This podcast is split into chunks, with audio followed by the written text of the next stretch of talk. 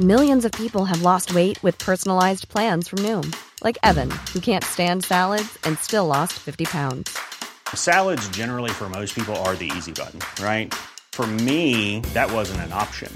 I never really was a salad guy. That's just not who I am. But Noom worked for me. Get your personalized plan today at Noom.com. Real Noom user compensated to provide their story. In four weeks, the typical Noom user can expect to lose one to two pounds per week. Individual results may vary.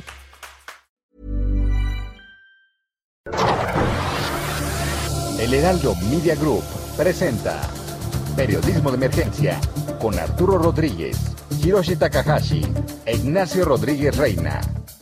Con las reglas del oficio. Comenzamos.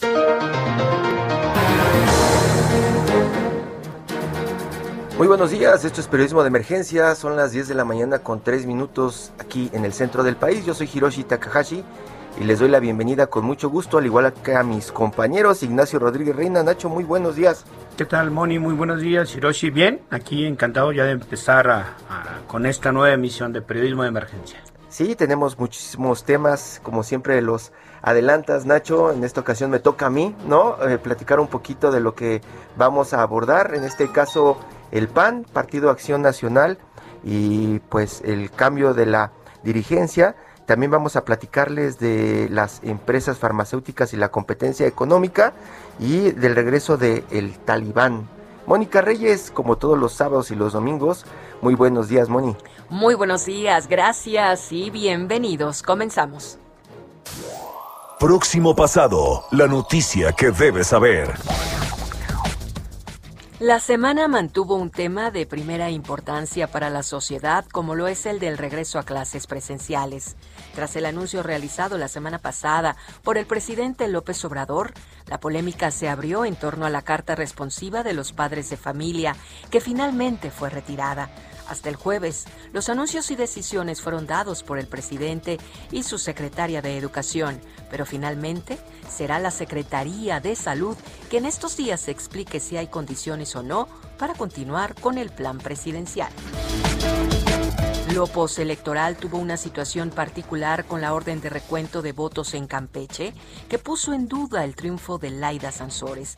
La instrucción del Tribunal Electoral del Poder Judicial de la Federación molestó profundamente a los morenistas que, sin embargo, parecen olvidar que la posibilidad de recuento se introdujo en la ley después de las elecciones presidenciales de 2006 a petición del López Obradorismo.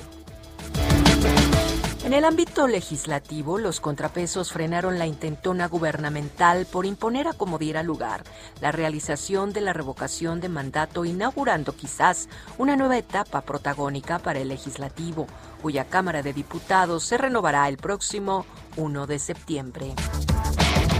Finalmente, los estragos de la COVID-19 siguen al alza y se espera que la semana próxima se alcance el pico de la llamada tercera ola para luego iniciar una disminución.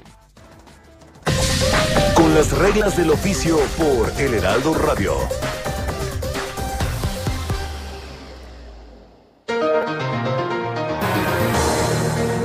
Muchísimas gracias, Mónica Reyes. Gracias por este contexto de lo que estuvo ocurriendo esta semana, nuestro pasado próximo Nacho.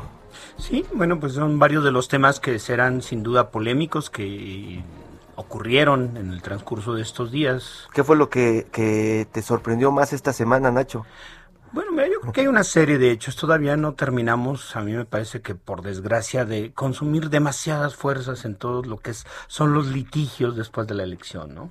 Y, y- y la siguiente etapa, que es lo de la, la- la consulta para la revocación del mandato, que tal como está planteada, bueno, pues en realidad desvirtúa un poco la, la idea original y simplemente se está planteando como pues una manera de ratificar la popularidad del presidente López Obrador. Creo que eso va a dar todavía muchísimo de qué hablar y bueno, esperemos saber qué ocurre con Campeche, donde sería verdaderamente una sorpresa además porque Laida Sansores, la candidata de Morena, la candidata electa de Morena a, a la gubernatura de Campeche, pues es muy cercana al presidente López Obrador, es uno de sus afectos y eh, pues hay una, una situación, una decisión que revirtiera el triunfo de, de Laida Sansores, creo que encendería y polarizaría aún más eh, eh, la situación que vimos en la que el presidente, bueno, pues eh, un día sí y otro quizá también, pues no deja de insistir en sus críticas y señalamientos a instituciones como el Tribunal Electoral del,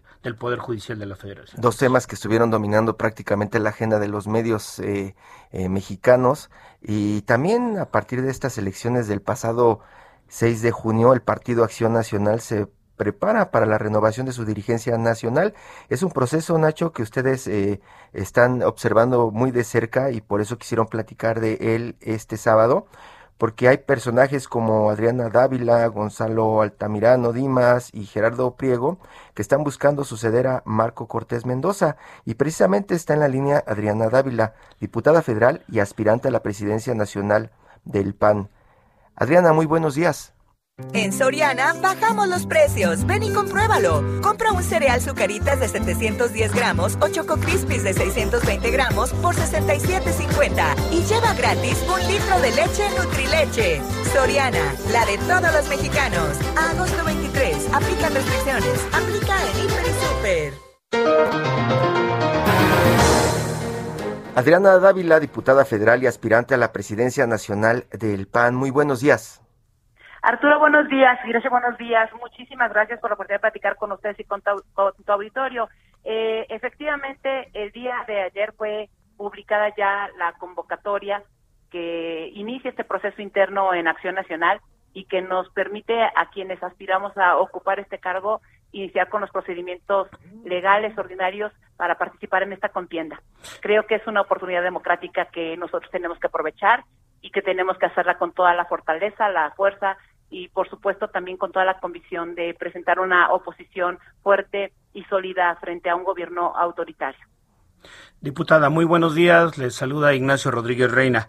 Oiga, eh, una pregunta que yo creo que cualquiera que esté interesado pues en lo que está pasando con los en, en, los partidos después de la elección del 6 de junio que, que digamos que acaba de ocurrir eh, sería diputada ¿por qué no dejar que siga Marco Cortés? ¿Usted por qué, por qué desearía usted que ya no él, que él ya no siga conduciendo digamos pues al Partido Acción Nacional que es la primera oposición de, del país?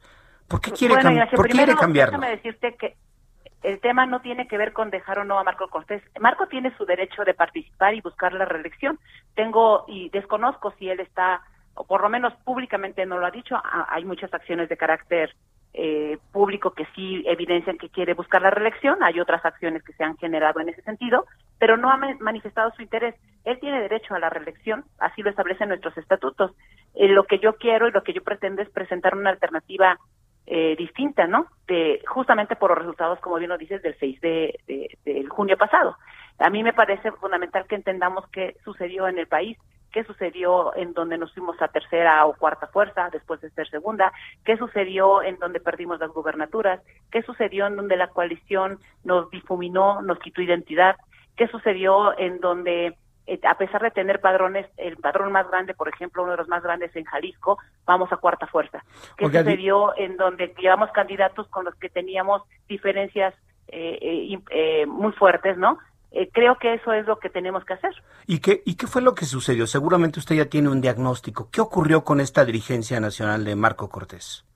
Pues mira, yo creo que no, no, no quisiera usar los mismos argumentos de, de quien está hoy en el gobierno.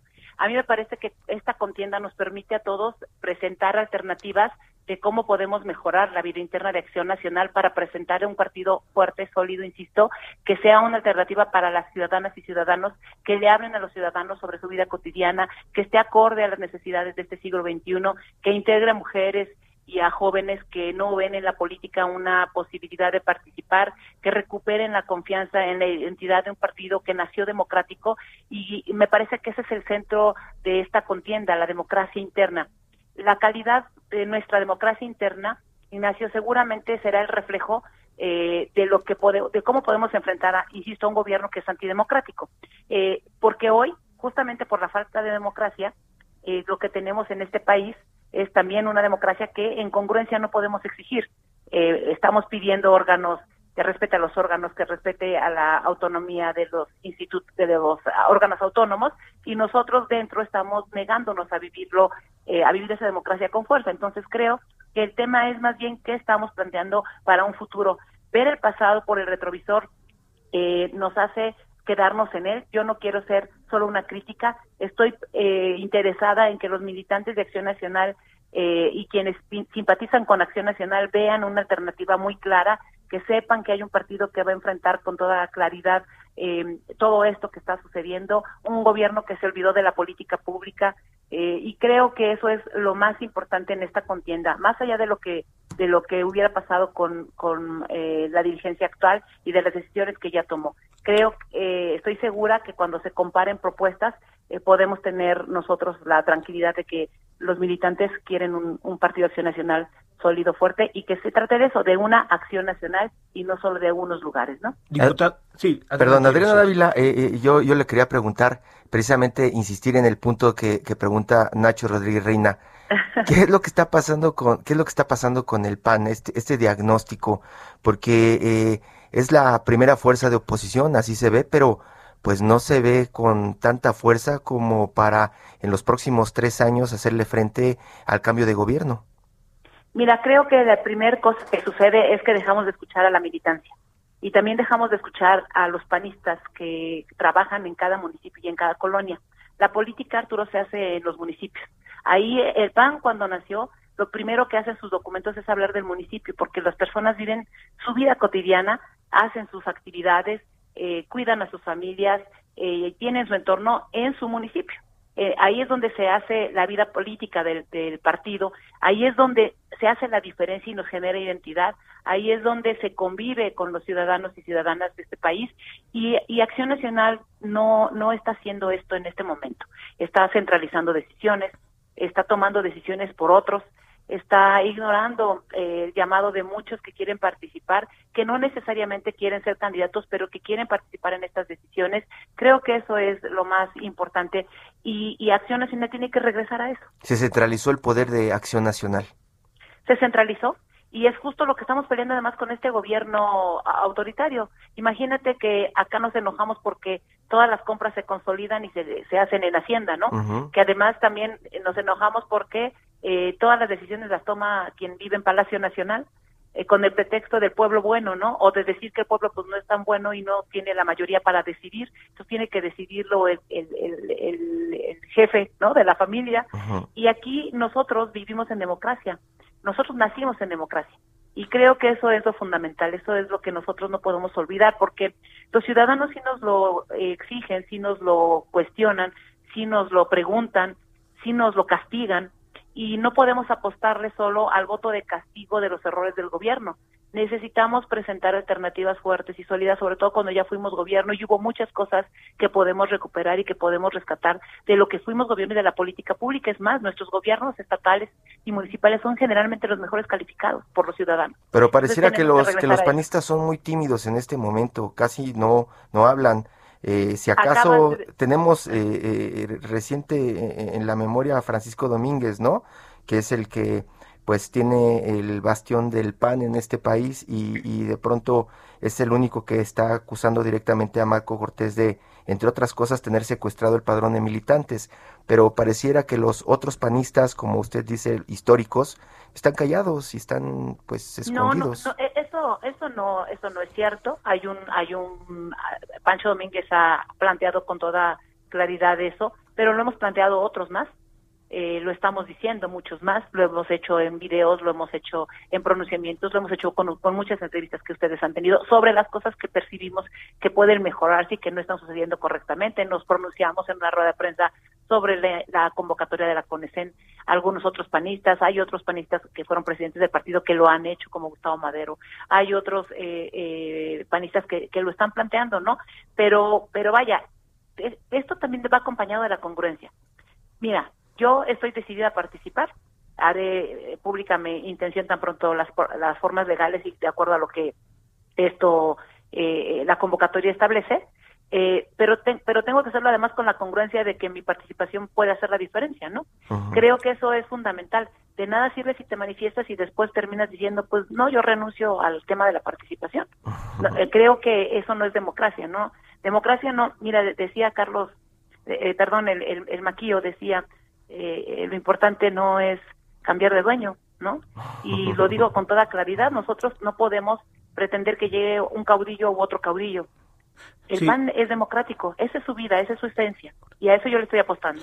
Diputada, este, finalmente un poco, dos pequeños puntos, a ver si nos puede, digamos, hacer mención de ellos. Uno, usted eh, habla de, pues, algunas cosas que a usted no le parecen bien y, y que, pues, señaló como uno de los factores que quizá explican pues los resultados electorales del PAN en, en la pasada elección. Eh, uno de ellos sería, digamos, la alianza. ¿Usted qué haría distinto? ¿Mantendría esta alianza con el PRD y con el PRI, que pues para muchos es una alianza bastante confusa y contradictoria? Sí, eh, eh, mira, yo fui la única persona que votó en contra de las, de las coaliciones en el 2018, cuando era miembro de la comisión permanente. Creo que las coaliciones nos desdibujan, nos hacen perder identidad, nos hacen lastimarnos eh, permanentemente, eh, porque además eh, desplazamos liderazgos del caso de Campeche, por ejemplo, ¿no? Ve las cosas como están. Y, y con Eliseo, que tuvo que irse a Movimiento Ciudadano, teniendo nosotros la posibilidad de ganar ahí la gubernatura, por ejemplo. Yo misma he vivido las alianzas que desdibujan aquí en Tlaxcala, en mi estado. Tuvimos alianza en el 2004 eh, para ganar la, la gubernatura eh, eh, propusimos a un ex eh, eh, candidato, bueno, un a un ex diputado priista que fue gobernador del, por el PAN, aunque venía del PRI. Después él arma su partido político eh, y a pesar de que él tuvo menos votos que, que yo en el, él tuvo 140 mil votos en el 2000 eh, cuatro, yo tengo 210 en el 2010 y yo pierdo la elección y él, la gana, él gana antes con menos votos. Es decir, usted usted definitivamente no está, o sea, sí buscaría que esas alianzas ya ya no continúen. No, yo no creo, yo no, yo no decidiría en un momento, en este momento si una alianza sí o no, tendría que decidirlo la propia, los propios eh, militantes de cada municipio, en dónde es conveniente, en dónde no, en esta reflexión de si nos suman o no nos suman, de si logramos crecer o no logramos crecer, porque el diagnóstico que hoy está Arturo es una, es, proviene de la irreflexión proviene de, de, no haber hecho un análisis claro. Entonces, lo que están proponiendo ya en algunos casos es prácticamente el 2021 para el 2024. Ya se decidió que va a haber una alianza, se anunció incluso al otro día prácticamente de la elección, ¿no? Recordarás alguna rueda de prensa que se hizo. Y yo lo que digo es, y ya le preguntaron a los estados, ¿ya vieron en dónde, por ejemplo, no sé, no llegamos ni siquiera a tener regidores? Adriana Dávila, diputada federal, aspirante a la presidencia nacional del PAN, pues ya la escuchó usted. Ahí están los puntos por los que ella quiere hacer el cambio dentro del Partido Acción Nacional. Muchísimas gracias, diputada. Muy buenos días. Al contrario, muchísimas gracias a usted. Buenos días, hasta luego. Muy buenos días, hasta luego. Pues parte de lo que también se estará discutiendo en los siguientes días, Nacho, el tema del cambio dentro de la dirigencia del Partido Acción Nacional. Que, que tienen un reto enorme, por ejemplo, pues cómo, cómo deshacerse del lastre de la herencia de gobiernos como de Felipe Calderón y Vicente Fox. Es una incógnita para los panistas que seguramente estarán pues jugando un papel importante en la definición de quién dirigirá a este partido Hiroshi. Sí, y, y, otro de los temas que les habíamos platicado que vamos a abordar hoy, pues tiene que ver con las empresas y la competencia económica. Está en la línea Enrique Hernández, reportero de Forbes en español, y también está Ángel López Oer. Él es eh, socio de la consultora Agon Economía, Derecho, Estrategia, para platicarnos más de la importancia de la competencia económica en las empresas. Esto a propósito de que la COFESE, esta semana, pues hizo un anuncio importante. Enrique, don Ángel, muy buenos días. ¿Qué tal? Buenos días. Buenos días. Muy buenos días, eh, Ángel. Esta semana, pues, el tema de la Comisión Federal de Competencia Económica, la sanción a tres empresas y 21 personas físicas, pues hizo ruido, al menos eh, en el tema empresarial. ¿Cómo se lee esta acción de la COFESE? Pues prácticamente a unos días o semanas de que pues la titular esté fuera. Claro que sí. Eh, a mí me parece un, un, un anuncio relevante por parte de la comisión, eh, una investigación que inició en 2016. Las investigaciones de la comisión suelen ser eh, largas porque tienen que estar muy bien fundamentadas, muy bien armadas. Eh, y esta era una investigación compleja con muchos con muchos jugadores. Uno ve la, lista de, sanciones y pues se encuentra con que hay personas físicas, cinco empresas, la asociación, en un tema muy relevante que es la distribución de medicamentos. Eh, el hecho de que la comisión haya eh, multado a estas empresas indica que tenía eh, evidencia fuerte de que había una colusión, es decir, un acuerdo anticompetitivo entre ellas para elevar los precios que eventualmente a través de las farmacias terminan siendo los precios que pagan los consumidores. Eso es lo que dice la comisión. La comisión habla de un daño a, la economía de alrededor de 2.4 mil millones de pesos eh, entonces es un tema sumamente relevante eh, de una institución que, más allá de que se vaya la actual titular, la presidenta eh, Hanna Palacios, pues eh, siguen los demás comisionados, ¿no? Es, una institución de, vocación transeccional. Enrique, ¿estás en la línea? Sí, aquí estamos, Hiroshi. Buenos días a todos. Mucho de este tema sale también por algunas investigaciones que tú has realizado. En algún momento has platicado de la situación de las farmacéuticas. Rápidamente, en un minuto, y nos vamos a un corte, si nos esperan por favor en la línea, eh, danos un poco de contexto de, los, de las farmacéuticas, Enrique. ¿Cuál es la situación y qué es lo que comenzó a pasar con ellas? Esto esto data de desde la caída del imperio Saba, ¿no? Hiroshi, cuando esta empresa era de las más importantes tanto en México como en América Latina para la distribución de medicamentos específicamente en farmacias. Recordemos que tanto Saba eh, en algún momento controló prácticamente todo el país y posteriormente eh, apareció Nadro eh, bajo esta marca y obviamente fueron creando otro tipo de empresas una vez que la Comisión Federal de Competencia los, los empezó a investigar allá por mi, por, mi, por el 2016. 2016. Vamos, vamos a vamos a hacer una pausa. Enrique Hernández, estamos platicando con Enrique Hernández, reportero de Forbes México, y con Ángel López, socio de la consultora Agon Economía, sobre la multa de las farmacéuticas. Estamos en periodismo de emergencia.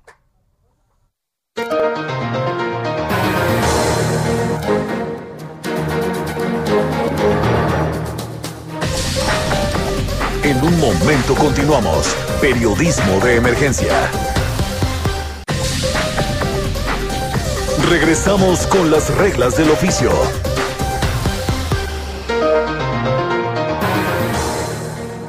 Desde la mañana con 30 minutos, hora del centro del país. Continuamos platicando con Ignacio Rodríguez Reina, Enrique Hernández y también con Ángel López. Y también se integra ya por fin estábamos esperando a Arturo Rodríguez, el conductor titular de este programa. Arturo, ¿cómo estás? Buenos días. Por favor, eh, Hirochi, no, como que titular, muchas gracias. Fíjate que una disculpa, se me, se me complicó con el vuelo. Venía, normalmente llego a las siete y media de la mañana, ya estoy listo acá en Ciudad de México y hoy, hoy se me complicó mucho con, pues no sé si las condiciones climáticas o el desastre que suele haber en los aeropuertos, pero aquí estamos. Se te atravesó Grace. Sí, caray. Ha estado intensa la lluvia. Pues estamos platicando, Arturo, ah, estamos platicando este del tema que propusieron en la semana porque pues estaba haciendo muchísimo ruido el tema de la competencia económica y la sanción de la COFESE a las farmacéuticas por monopólicas. Y por ahí estábamos platicando, comenzando a platicar con Enrique Hernández y también con Ángel López sobre el tema de las empresas. Y Nacho eh, eh, en el corte estaba pues haciendo un comentario de cosas que no nos explicamos, ¿no? De los cárteles. Así, Enrique, ¿cómo estás? Muy buenos días, te saluda Nacho Rodríguez Reina. Oye, pues mira, eh, la multa de la COFESE, que es una multa además hay que decirlo histórica, son 609 millones de pesos, por justamente por confabularse para pues eh, restringir la distribución de medicamentos, para aumentar precios, para, en fin, para tener ganancias quizá indebidas que eh, no deberían, por supuesto, tener eh, pues lo que están, la COFES está haciendo es, digamos, una pues una descripción de, de, unas mafias, de empresas que se amafian, empresas distribuidoras de medicamentos, lo cual parecería, pues hay que decirlo, darle la razón al presidente de la República, Andrés Manuel López Obrador, de que en ese sector de empresarial ha habido auténticas mafias que han estado lucrando pues con la salud de los mexicanos y con el bolsillo de, una gran parte de la población. ¿Tú cómo la ves que has trabajado muchísimo el tema? Pues eh, Nacho, buenos días. Sí, en efecto, eh, de hecho, pues lo que ha identificado la COFES es que durante prácticamente 10 años eh, estas empresas se pusieron de acuerdo para aumentar el precio, para restringir el abasto de medicamentos, sobre todo estos medicamentos que se entregan en farmacias. Hay que ser muy claros en esto. O sea, esto es la otra parte de la cual Andrés Manuel López Obrador quizá no lo ha dicho abiertamente el presidente siempre habla de la distribución de medicamentos, pero de la, de la que el gobierno contrata. Acá recordemos que Casa Saba, eh, la, otra empresa, Farmacias Ahumada y Farmacias de Navides, en 2014 fueron compradas por una empresa eh, inglesa que se llama eh, Boots. Por esa operación más o menos pagaron 8 mil millones de pesos, eso por un lado. Obviamente se sabe que durante el gobierno de Felipe Calderón y Enrique Peña Nieto, el grupo Nadro eh, al menos obtuvo 136 contratos para la venta de medicamentos con el gobierno, pero ambas empresas su fuerte es la venta de medicamentos a través de las farmacias, ellos son los que entregan todos estos medicamentos y una vez las farmacias lo reparten a cada uno de los mexicanos. Entonces lo que la COFESE le puso en la mira fue que en algún momento manipularon los precios, seguramente la manipulación fue al alza, no, no creo que haya sido a la baja, y sin duda también es una... Se habla, se habla de alzas de hasta 60% en algunos productos, ¿no? Sí, claro, sí, o sea, ahí nos damos cuenta de cómo estaba operando pues este cártel, ¿no? Este cártel de, empresas distribuidoras de, medicamentos. Obviamente también estas mismas empresas posteriormente fueron investigadas por un tema de Panama Papers, o sea, hay algo más todavía de fondo. Eh, eh, el, asunto está en que eh, iniciaron como un cártel, iniciaron como poniéndose de acuerdo para hacer todo este tipo de estrategias de artilugios en contra de los mexicanos. Y hay que decir que no es una forma retórica, literalmente, bueno, pues le, hay una, los reportes son de que una, sobre todo los mexicanos de menores ingresos destinan una gran parte de sus recursos a la compra de medicamentos en farmacias, es decir, no es una figura retórica decir que, que digamos, se enriquecieron o que aumentaron sus ganancias indebidamente a costa del bolsillo de la gente. Pues en, esencia muchas veces eh, nosotros confiamos más en el médico de la esquina, ¿no? Que ir al seguro social o, y obviamente el, médico de la esquina eh, ya tiene la farmacia, ya tiene el consultorio, ya tiene todo y, y obviamente a lo largo de estos años eh, estas empresas eran las únicas que distribuían y le vendían medicamentos a, a estos establecimientos de las esquinas y es ahí donde vienen muchas otras preguntas, ¿no? O sea, conocer eh, qué otro tipo de cárteles también se dieron a lo largo de eh, estos 10 años, sobre todo hablan de que a partir de junio de 2006 hasta diciembre de 2016 fue cuando analiza la COPESE este tipo de operaciones, este tipo de acuerdos y, obviamente determina que almacén de drogas, Casa Saba, Panasa, Marzán y Pinadro, pues se pusieron de acuerdo para poder hacer un cártel y obviamente incrementar los precios de muchos medicamentos. Ángel López, socio de la consultora Agua en Economía, Derecho, Estrategia, ¿no resulta como, como ya algo viejo que pongan esta multa o este castigo desde la COFESE, siendo que pues hay algunas empresas que ya ni siquiera existen? Ese es un, es un problema muy común, en, eh, y no nada más en México, sino en el mundo. Eh, las investigaciones en materia de competencia. Como las multas pueden ser muy altas, eh, y, lo estamos viendo en este caso, eh, pues el, el, estándar de prueba para la autoridad también tiene que ser muy alto. Y para poder cumplir ese estándar de prueba, porque ahora vienen la fase probable de los amparos de las empresas, eh, y más vale que el expediente de la autoridad esté bien armado. Para no un expediente de esa naturaleza, pues se requiere tiempo. No nada más en México, en todo el mundo sucede así.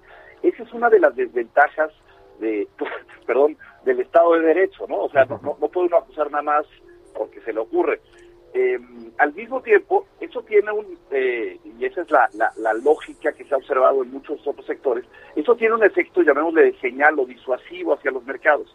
Si yo estoy pensando como agente económico en ponerme de acuerdo con mi competidor y veo una multa en los bueyes de mi compadre de ese tamaño, pues digo, en una de esas me voy más por la sombrita, ¿no? Eh, insisto, es algo que, que, que es eh, consustancial al Estado de Derecho, la lentitud para armar el, el, expediente, pero que puede servir de disuasivo en el mismo sector y en otros sectores. Ángel López, socio de la consultora Agua en Economía, Derecho, Estrategia, Enrique Hernández, reportero de Foros México. Muchísimas gracias, ya nos dieron un gran contexto sobre lo que está ocurriendo en este momento y por qué los ciudadanos de a pie que andamos comprando medicamentos en la esquina, pues tenemos que interesarnos por este tema. Muchas gracias, muy buenos días. Al contrario. Muy buenos días. Y está en la línea para hablar del tema Alejandro Falla Rodríguez, comisionado de la Comisión Federal de Competencia Económica, la COFESE, precisamente pues la comisión que impuso esta multa, que se atrevió a poner esta multa a, estos monopolios. Sí, eh, ¿qué tal, comisionado? Muy buenos días, les saluda Ignacio Rodríguez Reina.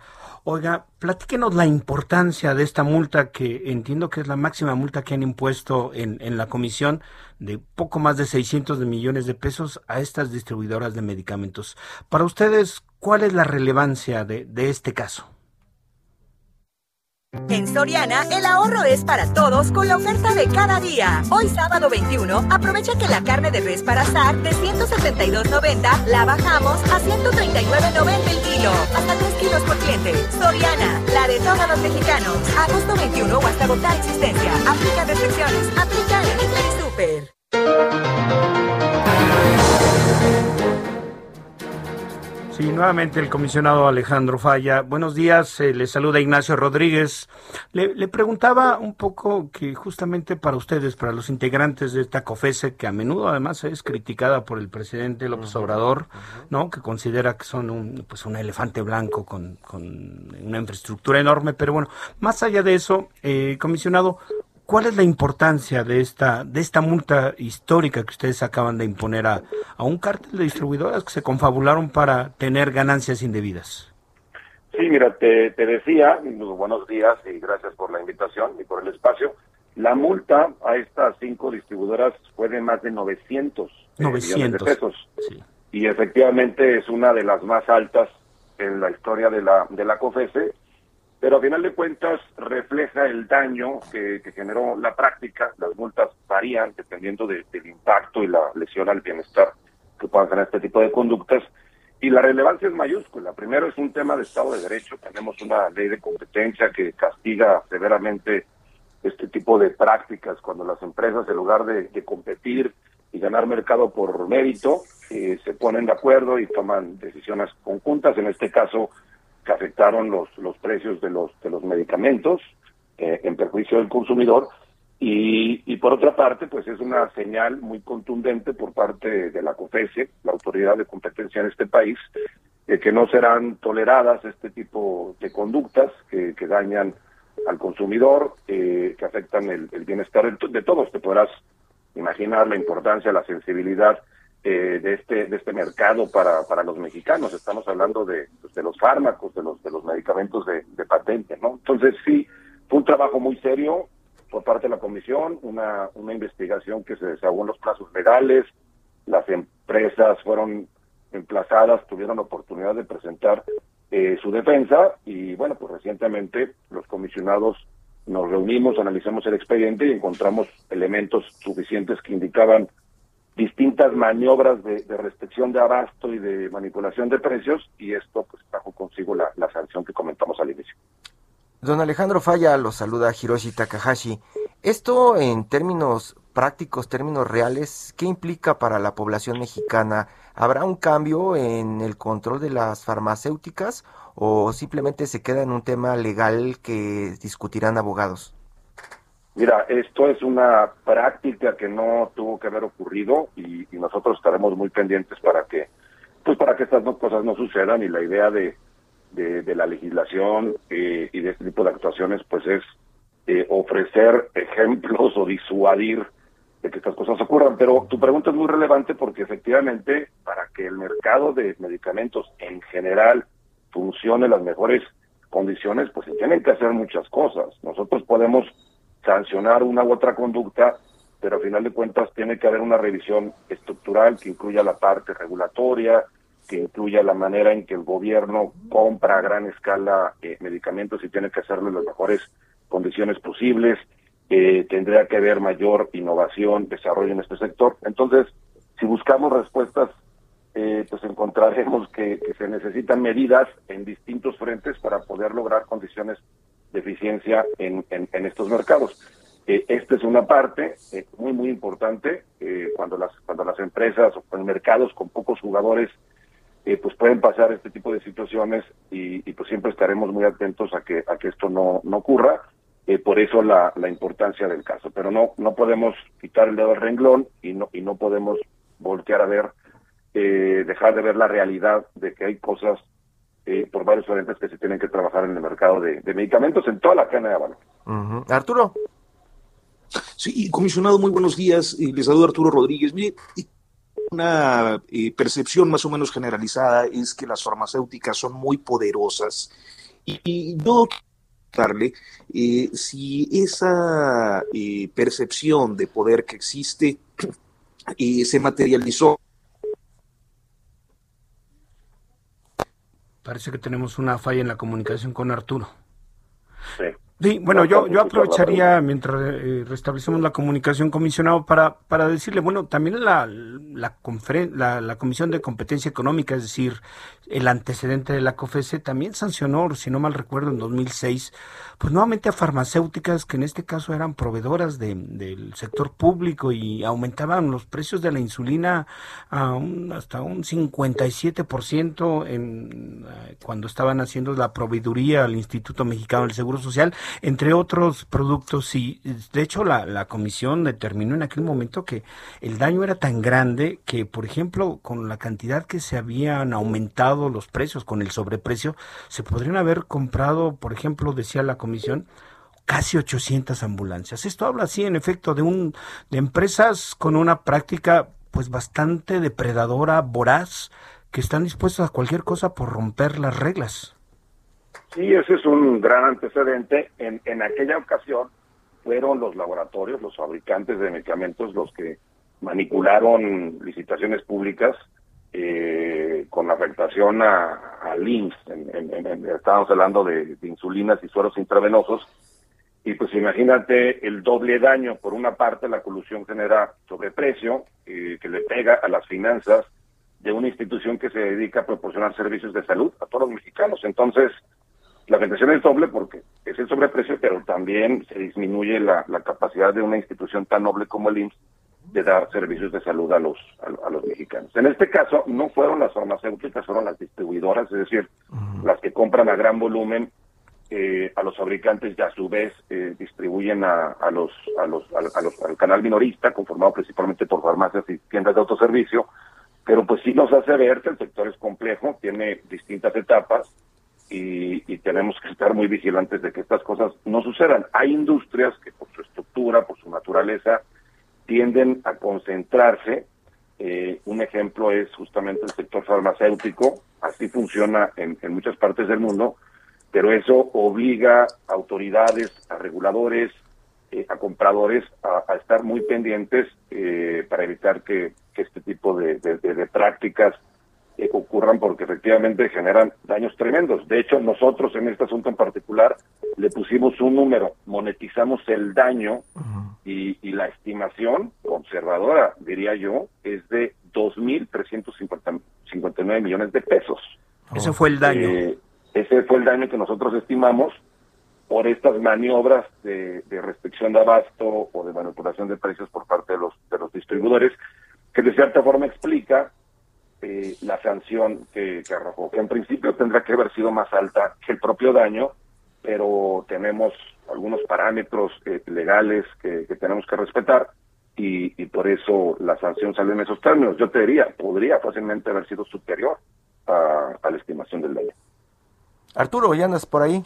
Sí, parece que ya se, se normalizó la comunicación. Comisionado, y le saludo Arturo Rodríguez, nada más muy eh, un planteamiento en dos vertientes. Primero, se tiene la idea de que eh, las farmacéuticas son muy poderosas. Yo le preguntaría si es así, ¿dónde reside su poder? Y eh, la otra parte del planteamiento es, con estas entidades privadas tan poderosas, ¿qué presiones tuvo la comisión durante durante la sustanciación de este asunto y, su resolución. Sí, claro, reiteraría que en este caso no involucró a las farmacéuticas, involucró a los distribuidores. E, efectivamente, pues es un todo sector que tiende a tener pocos jugadores. Eh, pues estamos normalmente hablando de, empresas con, poder de mercado y sucede en distintos sectores, en el financiero, en el farmacéutico, eh, en, los de transporte, energéticos. No, no es un fenómeno exclusivo del sector farma, eh, pero eso no impide en que existan niveles de presión competitiva entre los principales jugadores y eso es lo que todos debemos de, atender y, debemos de generar todas las condiciones necesarias para para que suceda eh, y la innovación eh, también tiene que hacer su labor. respecto a la segunda pregunta, yo te diría que no hubo presiones. afortunadamente, la, la comisión es un, es un organismo autónomo muy robusto, con, con procedimientos internos muy bien estructurados. Eh, eh, de hecho, al contrario, las empresas eh, tuvieron todos los canales y todas las oportunidades para presentar sus, sus defensas, las defensas que son, por supuesto, legítimas. Nosotros estábamos obligados a escuchar todos sus, sus argumentos y atenderlos en sus méritos. Y, yo te diría que pues es un, un procedimiento que se desahogó en sus plazos con absoluta normalidad y la y la decisión fue tomada y te, lo digo porque yo fui uno de los que, votó ese asunto eh, pues con todos los elementos a la mano eh, y con toda la, objetividad eh, y contrastando la acusación que hacía la autoridad investigadora por una parte y la defensa de los distribuidores y de las demás personas físicas implicadas por la otra. Alejandro Falla Rodríguez, comisionado de la Comisión Federal de Competencia Económica, la COFESE. Muchísimas gracias, comisionado. Estaremos platicando con usted en las siguientes semanas, ojalá para pues que nos dé más buenas noticias como esta. Con muchísimo gusto y pasen un bonito fin de semana. Muchas gracias, muy buenos días. Hasta pronto. En Soriana bajamos los precios. Ven y compruébalo. Aprovecha 50% de descuento en ropa de verano para toda la familia. Sí, 50% de descuento. Además de tres meses sin intereses con tarjetas Paladela y City Banamex. Soriana, la de todos los mexicanos. Agosto 23. Aplica restricciones. Aplica en Hiper. Y desde hace algunos días también hemos estado hablando en los medios de Afganistán, un punto que parece muy lejano para la geopolítica mexicana, ¿no? Eh, de pronto Afganistán es como hablar de otro mundo, pero pues con la salida del gobierno de Estados Unidos después de unos 20 años de ocupación, con la llegada del 11 de septiembre cerca, ¿no? De otro aniversario y también con el tema de los refugiados en la Unión Europea, pues eh, comienza a ganar mucha fuerza, además de que las imágenes que nos han llegado desde Afganistán de la gente tratando de huir del talibán, pues han eh, ocupado grandes portadas, no solamente pues de los diarios locales, Nacho. Sí, claro, este me parece que fue uno de los temas más relevantes y yo creo que cada vez más los mexicanos ya no podemos abstraernos justamente de, eh, digamos, acontecimientos que al parecer estarían muy distantes, pero que sin embargo reflejan y creo que inciden de muchas maneras en, en la vida de los países eh, como el nuestro, que pues trata de tener gobiernos democráticos en las que haya una mayor respeto y visibilidad de, por los derechos humanos de todas las personas. Y justamente para platicar un poco sobre la relevancia de lo que ha sido la llegada de los talibanes, el regreso de los talibanes al poder en Afganistán. Hemos invitado a Marwan Soto Amtaki, él es un escritor eh, con una, digamos, un conocimiento, pues un conocimiento cercano de los procesos que se llevan en esa región del país. Así es que bueno, pues le agradecemos mucho a Marwan. Muy buenos días, que nos hayas tomado la llamada, Marwan. Hola, ¿qué tal? Muy buenos días, encantado, buen sábado. Bien sábado. Oye, pues yo te diría, ¿por qué no nos platicas, compartes con nosotros, con, la, con el auditorio, tu visión de ¿Por qué, por qué es relevante eh, para este, digamos, a este planeta del siglo XXI en el 2021? yo creo que son justo, creo que es justo eso por donde hay que empezar, ¿no? Eh, y de cierta forma se combina con la necesidad de empezar algo que, con todo y que estamos quizás ver, el momento más conectado, más informado del mundo, de la impresión que nomás tenemos para qué sirve eso. Eh, porque no podemos ser indiferentes, simplemente. Hemos sido indiferentes a lo largo de muchísimos procesos medioorientales, hemos sido indiferentes a lo largo de muchas catástrofes humanitarias, hemos sido indiferentes a muchas de las cosas que no debían de suceder y sin embargo seguimos siéndolo. El problema aquí es que nos vamos a meter en una paradoja. Y Afganistán es, de entrada, es un territorio que, si bien no está dentro del Medio Oriente formal, pertenece al Medio Oriente extendido. No es el Levante, no es eh, Siria, no es Líbano, no es la península arábiga, pero tiene todos los problemas de Medio Oriente y además exacerbados. Y aquí en realidad lo que sucede en Afganistán es un cúmulo de problemas, y es un cúmulo de problemas de no solamente los últimos 20 años con la presencia, no es lo mismo presencia que ocupación, y lo que tuvimos fue presencia, ahora hago la, la diferencia, porque al final sí hay aquí en este caso en particular un matiz que es importante darnos cuenta para poder ver el nivel de catástrofe en el que estaban y en el que están y en el que pueden estar, ¿no? Eh, es también el cúmulo de, problemas desde hace mucho, mucho más tiempo. Y para eso quizá es necesario tratar de entender el contexto de, Afganistán y del talibán. Eh, el talibán surge a la segunda parte de la invasión soviética a eh, Afganistán, de la que le siguió una guerra civil espantosa, de la que le siguieron los atentados a las Torres Gemelas en Nueva York. En ese momento cuando se responsa, cuando toma, cuando se, se, sabe que está atrás de esto Bin Laden y Estados Unidos le pide a Afganistán que entregue a Bin Laden, ante la negativa, porque en ese momento ya había un gobierno talibán, el talibán no es algo nuevo, el talibán estuvo de gobierno de 96 a 2001, ante la negativa entonces deciden intervenir. Intervienen con todas las maneras malas de intervenir, con todos los excesos que podría significar, con toda la inoperatividad que podría seguir, y lo mantuvieron durante 20 años. Ahora, esto tiene aquí el matiz de la diferencia entre ocupación y, y presencia. Eh, no se trata de un asunto solo de buenos y malos. Yo he tratado de insistir en mucho tiempo que en general Medio Oriente, pero en específico Afganistán, puede ser un espacio donde están malos, más malos y peores. ¿Por qué es esto?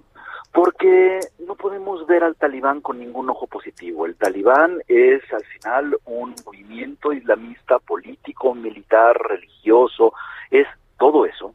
Es sí una organización criminal, sí es una organización terrorista que ocupó el poder de 96 a 2001 tratando... Marwan, desafortunadamente estamos a unos segundos de terminar el programa, pero te invitamos para continuar mañana con la apertura de este programa y seguir platicando de, de este tema. Un tema que debería importarnos Nos apasiona.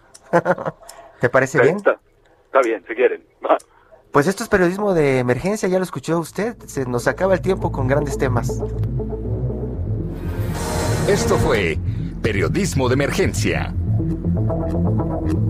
Con las reglas del oficio. Heraldo Media Group.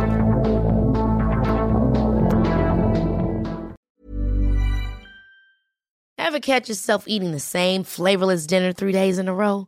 Dreaming of something better? Well, HelloFresh is your guilt-free dream come true, baby. It's me, Kiki Palmer. Let's wake up those taste buds with hot, juicy pecan crusted chicken or garlic butter shrimp scampi. Mm. Hello Fresh. Stop dreaming of all the delicious possibilities and dig in at HelloFresh.com. Let's get this dinner party started.